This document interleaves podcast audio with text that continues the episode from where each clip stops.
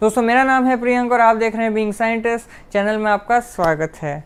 बहुत लोगों से आपने कहते हुए सुना होगा कलेक्टिवली कि आप जो है भाई पीएचडी नहीं हो जो इतना ज्ञान दे रहे हो। तो आखिरकार क्या होता है एक पीएचडी और क्या पीएचडी स्टूडेंट को एक करना होता है अपने उस पूरे टेन्योर के दौरान? किस तरह का नेचर ऑफ़ वर्क होता है? किस तरह से उसे, किस वजह से पीएचडी डिग्री अवार्ड मिलती है? किस तरह का वो रिसर्च करता है? किस तरह से वो एंट्री कर पाता है? इसी तरह के सारे क्वेश्चन के बारे में जानते हैं इस वीडियो के through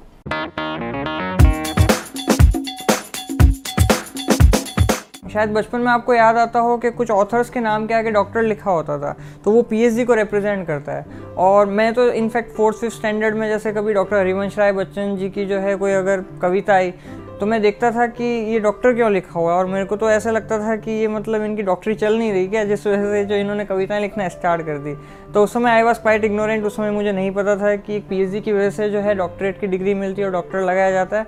But now when I am already a P student और अब मैं इस चीज़ को अच्छे से समझता हूँ तो अब मैं आपको इसके बारे में बताने वाला हूँ। हम पी जो है, आगे हमारे ज़रूर पीएचडी करने के बाद में डॉक्टर आता है, लेकिन हम ऐसा कोई भी डॉक्टर वाला काम नहीं करते हैं। यानी कि आप हमें कहोगे कि प्रिस्क्रिप्शन लिख के दे दो किसी पेशेंट का या कुछ आप बता दो मेडिसिन बता दो या फिर आप इंजेक्शन लगा दो तो it would be very difficult for us क्योंकि हमारा जो एक्सपर्टीज़ है वो कुछ और है और हम डॉक्टर वाला काम नहीं करते हैं। हैविंग सेट सो ऐसा नहीं है कि एक डॉक्टर पी स्टूडेंट नहीं हो सकता है डेफिनेटली हो सकता है बट परसेंटेज जो है अगर उसमें हम बात करें तो वो काफ़ी कम होता है। तो सबसे पहले तो ये देखिए कि एक जो पी स्टूडेंट है, वो रिसर्च करता है। रिसर्च वर्क करता है और ये रिसर्च वर्क जो है मेनली अगर मुझे कैटेगराइज करना हो तो दो डायरेक्शन में होता है। या तो बेसिक रिसर्च होता है या फिर ट्रांसलेशनल रिसर्च होता है। लेकिन अब बात आती है कि अगर दोनों में से कोई भी करनी हो, भले वो बेसिक रिसर्च हो या ट्रांसलेशनल रिसर्च सामने वाला किस तरह से उसे परस्यू कर सकता है?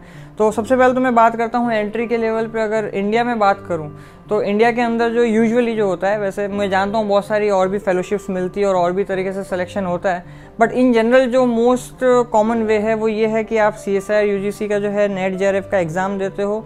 वो एग्ज़ाम क्वालिफाई करने के बाद में इट्स अ फंडिंग एजेंसी वो आपको फंड करने के लिए रेडी होती है, जो कि गवर्नमेंट ऑफ़ इंडिया की है, और फिर आप कहीं पर जाके किसी यूनिवर्सिटी या किसी रिसर्च इंस्टीट्यूट के अंदर एनरोल होते हो और वहाँ से जो है आपको जूनियर रिसर्च फेलोशिप आना स्टार्ट होती है। और इन सब के बारे में कैसे क्रैक किया जाता है एग्ज़ाम और कैसे जो है इंटरव्यू क्रैक किया जाता है वगैरह, इन सब टॉपिक पे मैं ऑलरेडी बहुत सारे वीडियो पहले बना चुका हूँ। और अगर आपको एंट्री लेवल पे कुछ समझना हो तो आप ज़रूर मेरे पिछले वीडियो जाके देख सकते हैं। अब कुछ छोटे छोटे प्रोसीजर पे भी बात कर लेते हैं कि जैसे आप दो round interview entrance exam clear करके दो राउंड इंटरव्यू निकाल के अब आप इंस्टीट्यूट के अंदर आ गए। तो वहाँ पे जो है आपने कुछ प्रॉब्लम आइडेंटिफाई करके हाइपोथेसिस किया, कुछ एक्सपेरिमेंट वगैरह, ये सब करके देखा। और फाइनली जो है वहाँ पे आपको एक एक कमेटी होती है डॉक्टरल कमेटी वो आपको देना होता है। कहीं केसेस में जो है, जैसे मैं आईआईटी में था तो वहाँ पे एपीएस था एनुअल प्रोग्रेस सेमिनार तो अलग अलग होता है, लेकिन बेसिकली वो उसका पर्पज़ ये है कि आपको अपने जो मेंबर्स होंगे, कुछ एक्सटर्नल मेंबर होंगे, उनको अपना काम जो है वो रिव्यू करेंगे कि आपकी प्रोग्रेस क्या है और कितना अच्छे से आप कर रहे हैं और साइंटिफिकली कितनी साउंड है, कितना ओरिजिनल है, ये सारी चीज़ें चेक होती है। तो ये जो है इस तरह से आपका किया जाता है और उसके बाद में जो है, दो साल के बाद में यूजुअली जो है, जब आप इस तरह से अपनी प्रोग्रेस देते जाते हैं तो दो साल के बाद में you are promoted from junior research fellow क्योंकि आप रिक्रूट होते हो as a junior research fellow तो अगर सब कुछ सही जा रहा है तो after two years you become as as an S R F like senior research fellow right तो आप सीनियर रिसर्च फेलो की कैटेगरी में आते हो और इन द मीन टाइम जब सीनियर रिसर्च फेलो हो तो नेचुरली आपने इतना कुछ काम करते हो कुछ आपके पास ओरिजिनल डेटा आया होगा, कुछ ओरिजिनल डिस्कवरी हुई होगी तो आपको जो है वो अपना जो काम है वो डिफरेंट जर्नल्स के अंदर जो है वो पब्लिश करना होता है। That may be Indian journal that may be international journal लेकिन जर्नल कोई भी हो, ये ध्यान रहे कि वो पीयर रिव्यूड होना चाहिए। और पीयर रिव्यूड से मेरा मतलब है कि वो ऐसा नहीं आपने भेजा और सामने वाले ने एक्सेप्ट कर लिया। It should be reviewed properly right तो यूजुअली जो है, लोग फिर भी इंटरनेशनल जर्नल्स में ही भेजते हैं। इंडियन जर्नल में बहुत कम भेजा जाता है।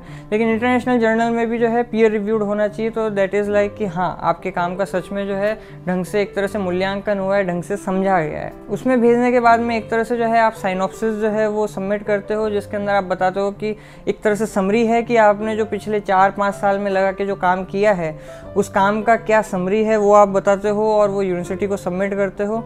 And afterwards you get a permission of writing your thesis आप थीसिस अपनी लिख सकते हो।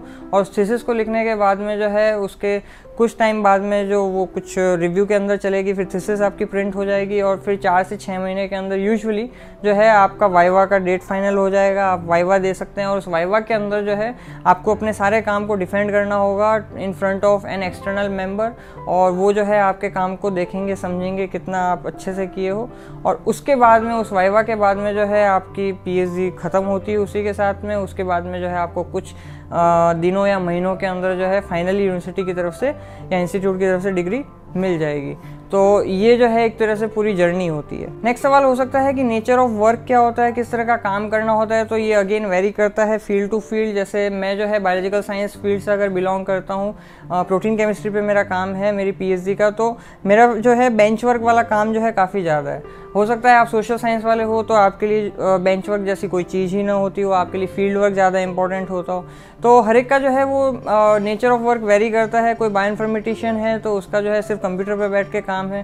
तो आ, ऐसा कोई फिक्स नहीं है कि आपको इसी तरह का कुछ काम करना होगा लेकिन जो एक ओवरऑल जो थीम है जो मैंने आपको बताई लाइक रिव्यू ऑफ़ लिटरेचर से लेके जो पूरा मैंने आपको फ्लो बताया that will remain the same irrespective of the field you are in अब नेक्स्ट जो मैं बताने वाला हूँ ड्यूरेशन और वो बहुत ही इंपॉर्टेंट चीज़ है क्योंकि ये जो ड्यूरेशन वाली चीज़ है ये आपके मतलब सारे के सारे रिलेटिव पूछ पूछ के आपका एकदम मतलब दिमाग ख़राब कर देंगे कि भाई तुम्हारी पीएचडी कब ख़त्म हो रही है तुम्हारी पीएचडी कब ख़त्म हो रही है और उनको समझाना बड़ा मुश्किल हो जाता है कि ये कोई बी टेक या कोई M tech M S C B S C नहीं चल रहा है कि उसके फिक्स जो है ईयर्स है। पी जो है एक जर्नी है एक। जैसा मैंने बताया कि रिसर्च है, जहाँ पे it is full of uncertainty कि आप जो है ओरिजिनल वर्क कुछ कर पाओगे या नहीं कर पाओगे।